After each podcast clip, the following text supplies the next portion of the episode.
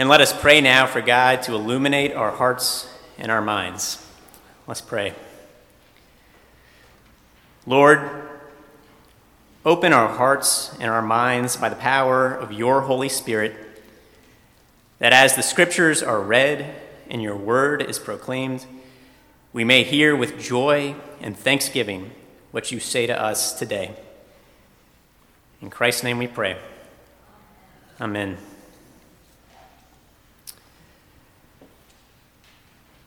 Our Old Testament reading this morning is Psalm 65. Listen to God's word for us. Praise is due to you, O God in Zion, and to you shall vows be performed. O you who answer prayer, to you all flesh shall come. When deeds of iniquity overwhelm us, you forgive our transgressions. Happy are those who choose and bring near to you, that you choose and bring near to live in your courts. We shall be satisfied with the goodness of your house, your holy temple. By awesome deeds, you answer us with deliverance, O God of our salvation. You are the hope of all the ends of the earth and of the farthest seas. By your strength, you establish the mountains. You are girded with might. You silence the roaring of the seas, the roaring of their waves, the tumult of the peoples. Those who live at earth's farthest bounds are awed by your signs. You make the gateways of the morning and the evening shout for joy. You visit the earth and water it, you greatly enrich it. The river of God is full of water. You provide the people with grain, for so you have prepared it. You water its furrows abundantly, settling its ridges, softening it with showers, and blessing its growth. You crown the year with your bounty. Your wagon tracks overflow with richness. The pastures of the wilderness overflow. The hills gird themselves with joy. The meadows clothe themselves with flocks. The valleys deck themselves with grain. They shout and sing together for joy.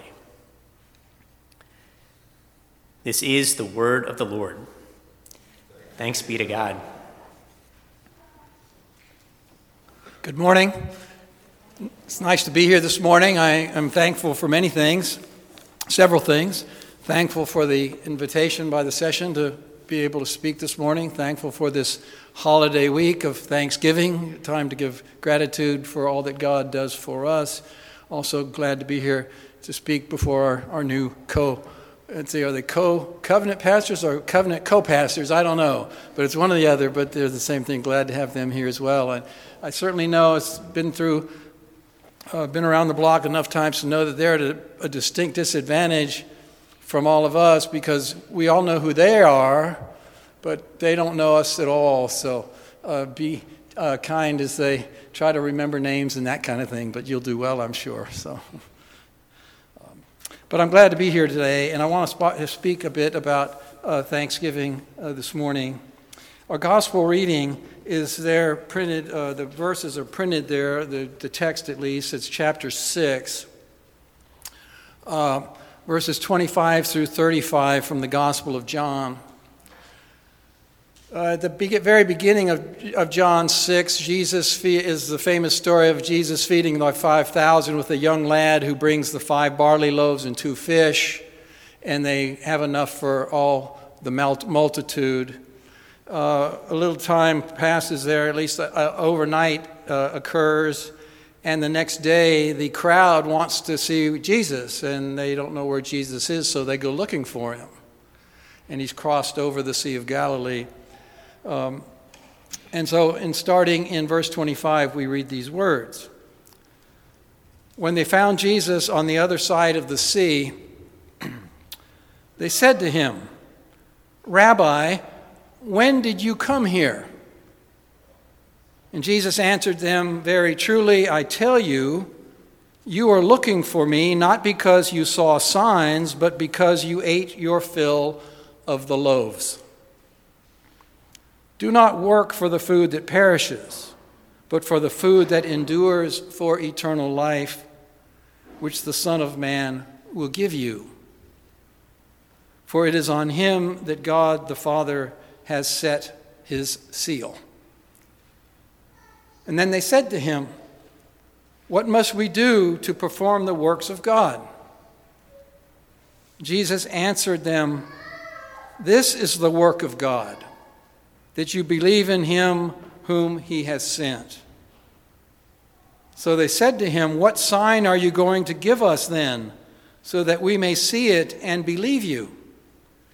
What work are you performing? Our ancestors ate the manna in the wilderness. As it is written, He gave them bread from heaven to eat. Then Jesus said to them, Very truly, I tell you, it was not Moses who gave you the bread from heaven, but it is my Father who gives you the, bread, uh, the true bread from heaven. For the bread of God is that which comes down from heaven and gives life to the world. They said to him, Sir, give us this bread always. Jesus said to them, I am the bread of life. Whoever comes to me will never be hungry. Whoever believes in me will never be thirsty. The word of the Lord.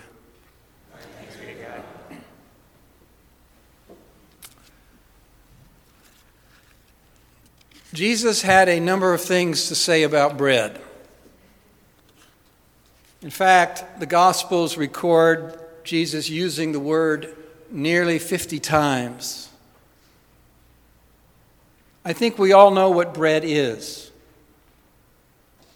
Bread is the universal staple.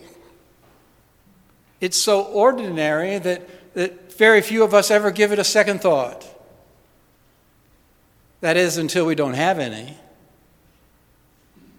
But no matter what your nationality, your race, your creed, your age, your income, or your IQ, you need bread. In Asia, in Asia, bread may be rice. Uh, in Central America, it, it may be cornmeal. In this Italy, it may be pasta. In some of the tropics, it may be plantains. In certain regions in Africa, it may be sema. Every culture can relate to this universal need for a staple, for bread. Bread serves as a symbol for what we can't do without. In Lynchburg, it was the one item that our area emergency food pantry gave out to every client who requested food. Everyone receives a loaf of bread. Well, as you know, in his most famous and most familiar prayer, Jesus instructed his followers to pray for bread, at least enough for the coming day.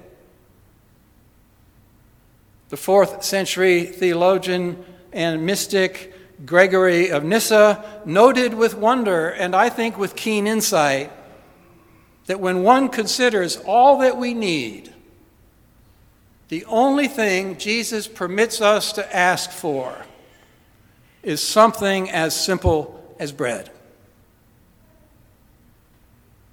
Not cake, not donuts, not Twinkies not even turkey and dressing and cranberry sauce and pumpkin pie with whipped cream on top.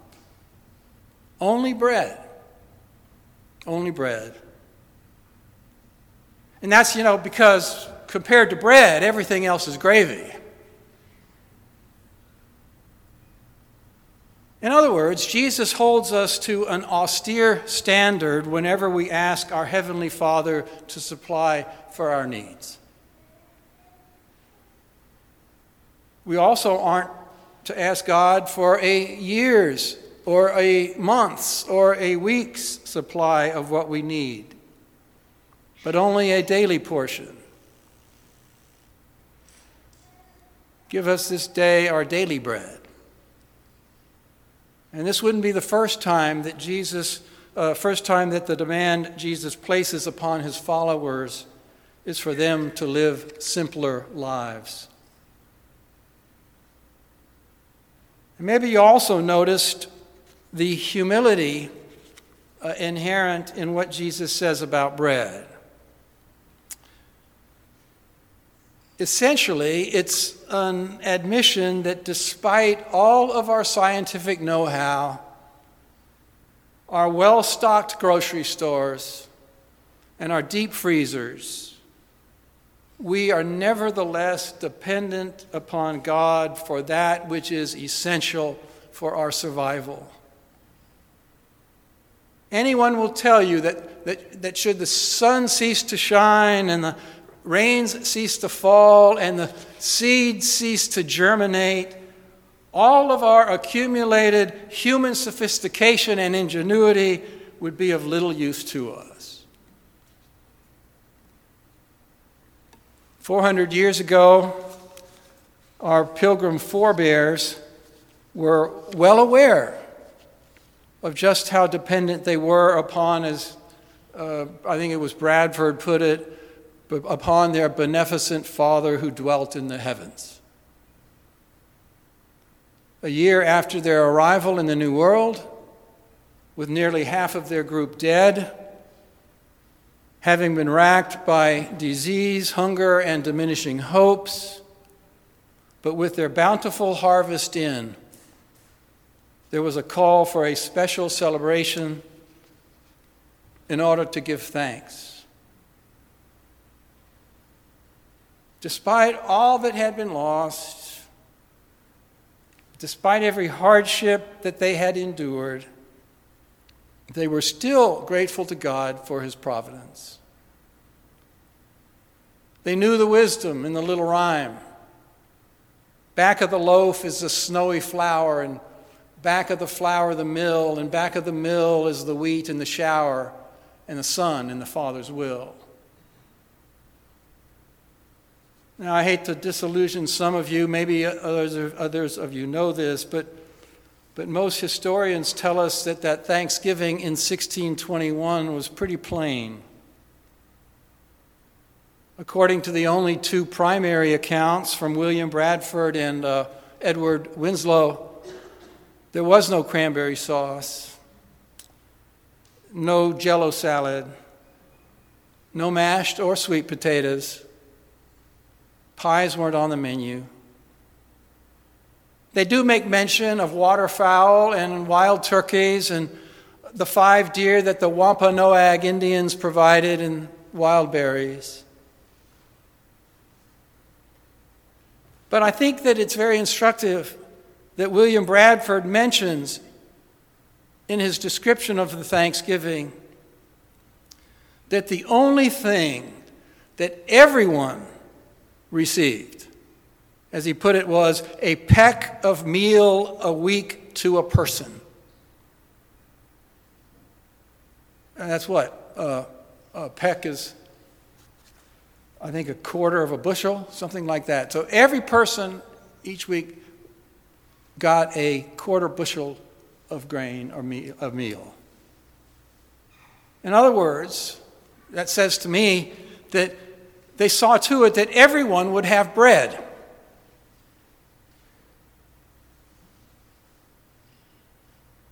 Everyone would have that needed universal staple bread. And that's precisely why I think we see that Jesus uses the metaphor bread when he speaks about himself. I am the bread of life, he says because Jesus is saying that he is the one upon whom all human life depends. that's in verse 6, 33, verse 33 in chapter 6. For the bread of God is that which comes down from heaven and gives life to the world. And so it seems to me that we Christians are not to lose our sense of dependence upon God to provide us with what we need, physically or spiritually. Too much bread,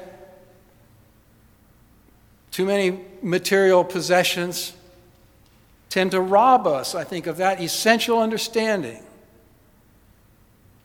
Now, to my knowledge, the Bible nowhere teaches that a poor person is necessarily a better person or a more virtuous person than a rich one. But it does seem to say that those who are less encumbered are inclined to trust God more, whereas those weighted down with material things will naturally rely on their own resources rather than on God. There's something more to notice among these the things that Jesus had to say about bread. And I think maybe most important of all, Jesus employed, as you know, the first person plural pronouns us and our when speaking about, when speaking about it. We say it every week give us this day our daily bread. We don't say, Give me this day my daily bread. And it's been suggested that these plural pronouns obligate us to ask can we pray for bread without sharing our abundance with those who don't have bread?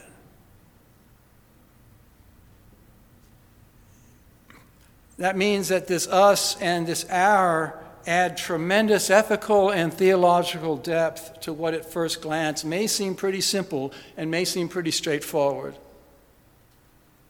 The great Sri Lankan Methodist minister, uh, missionary from the last century, man by the name of D.T. Niles, put it this way, and he put it very well. He said, Bread for myself is an economic, uh, is an economic problem, but bread for my brothers and sisters is a theological problem. And so providing bread becomes something that we can help God with when we give to others who are less fortunate than we are. St. Basil the Great made explicit in a sermon that nothing that belongs to us is ours alone, particularly that which is in excess of what we need. And he wrote these words over 1600 years ago, back in the 300s. He said, The bread that is spoiling in your house belongs to the hungry. The shoes that are mildewing under your bed belong to those who have none. The clothes that are, in, that are stored, away in your, uh, stored away in your trunk belong to those who are naked. The money that depreciates in your treasury belongs to the poor. See, here's an admission that we are responsible for our neighbor's need. Every time we say the Lord's Prayer, I don't think we realize that, but that's what we're saying.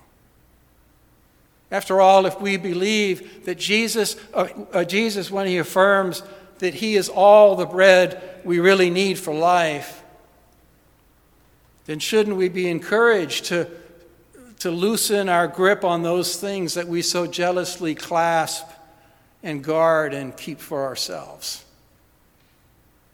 At least a little bit. I think a case could be made that today it is even more urgent, more urgent than ever, for us to, for us Christians to pray for bread and to thank God for bread, rather than to think that it appears as, as if by magic on the shelves of supermarkets overnight. Now more than ever, individuals and families need to pray before meals if they are going to feel any sense of gratitude for what they have been given. In so many homes today, family life has become so frantic, it, it's become so frazzled that parents and children, caught up with their busy schedules, no longer have meals together, no longer even have meals at the same table. One casualty of this frenetic, uh, frenetic pace has been the diminishing practice of prayer before meals, known as we know it, giving thanks or saying grace or offering a blessing. Surely, one of the most important things we should do is teach every succeeding generation to name the reality of God's grace in their daily lives so that they express gratitude for that grace. That's what ancient, the ancient Psalm uh, 65, which uh, Nelson read a little bit earlier, was all about for the Hebrew people. It's part of their worship. They heard it or they read it repeatedly, prayed it. Praise for God for hearing their prayers, for His forgiveness, for His creation, concluding with a thanksgiving for the harvest. And I mention this because the cost of neglecting the practice of giving thanks may be far higher than anyone has reckoned. You see, when we get to the point where we no longer uh, understand bread to be a gracious gift from God, then it's not too big a stretch to draw a different conclusion namely that our bread belongs to us. And if it's ours, then there really is no reason to give thanks to God for it, is there? As Dennis Menace once said, as he dived into his dinner plate with delight, he says, Dad's paying for this meal, so we don't have to say a blessing. Or something similar from our friend Bart Simpson. Bart's blessing before supper, maybe you heard it. Dear God, we paid for this meal, so thanks for nothing. I don't think any of us should want to live in a world like that. If we Christians no longer give thanks for our daily bread, if we no longer name the food we consume as a gift from God, but if we see it as something that we have earned, something that we have deserved, a personal possession, then it follows that we might also be unable to see the rest of our life as a gift for which we should be thankful to God, too. And I fear that Jesus' claim, his claim to be the bread of life, will only be met by such words as, Oh, no thanks. We already have all the bread we need. But that means that there is no longer any reason for worrying about one's neighbor having sufficient bread. And that means that there's no longer any reason for asking if the bread one has been given is being used to redound to the glory of God. Which brings us to Thanksgiving. Our annual Thanksgiving celebrations provide us with an annual opportunity for giving thanks. And so, if we can, during this coming week, let's carve out some time for some thankful thoughts. Whenever we do, I'm convinced that we commit ourselves to two ideals. We show our trust in God to provide us with what we need, and we also pledge ourselves to share some of what we have with others. Well, I don't think there's a better way to conclude a sermon than with the words from our spiritual forebear, John Calvin. Can't go wrong with John Calvin. This is what he wrote almost 500 years ago. We are well nigh overwhelmed by so great and so plenteous an outpouring of benefactions that we never lack reason and occasions for praise and thanksgiving. My friends, for all our many blessings, may the Lord make us truly thankful. Amen.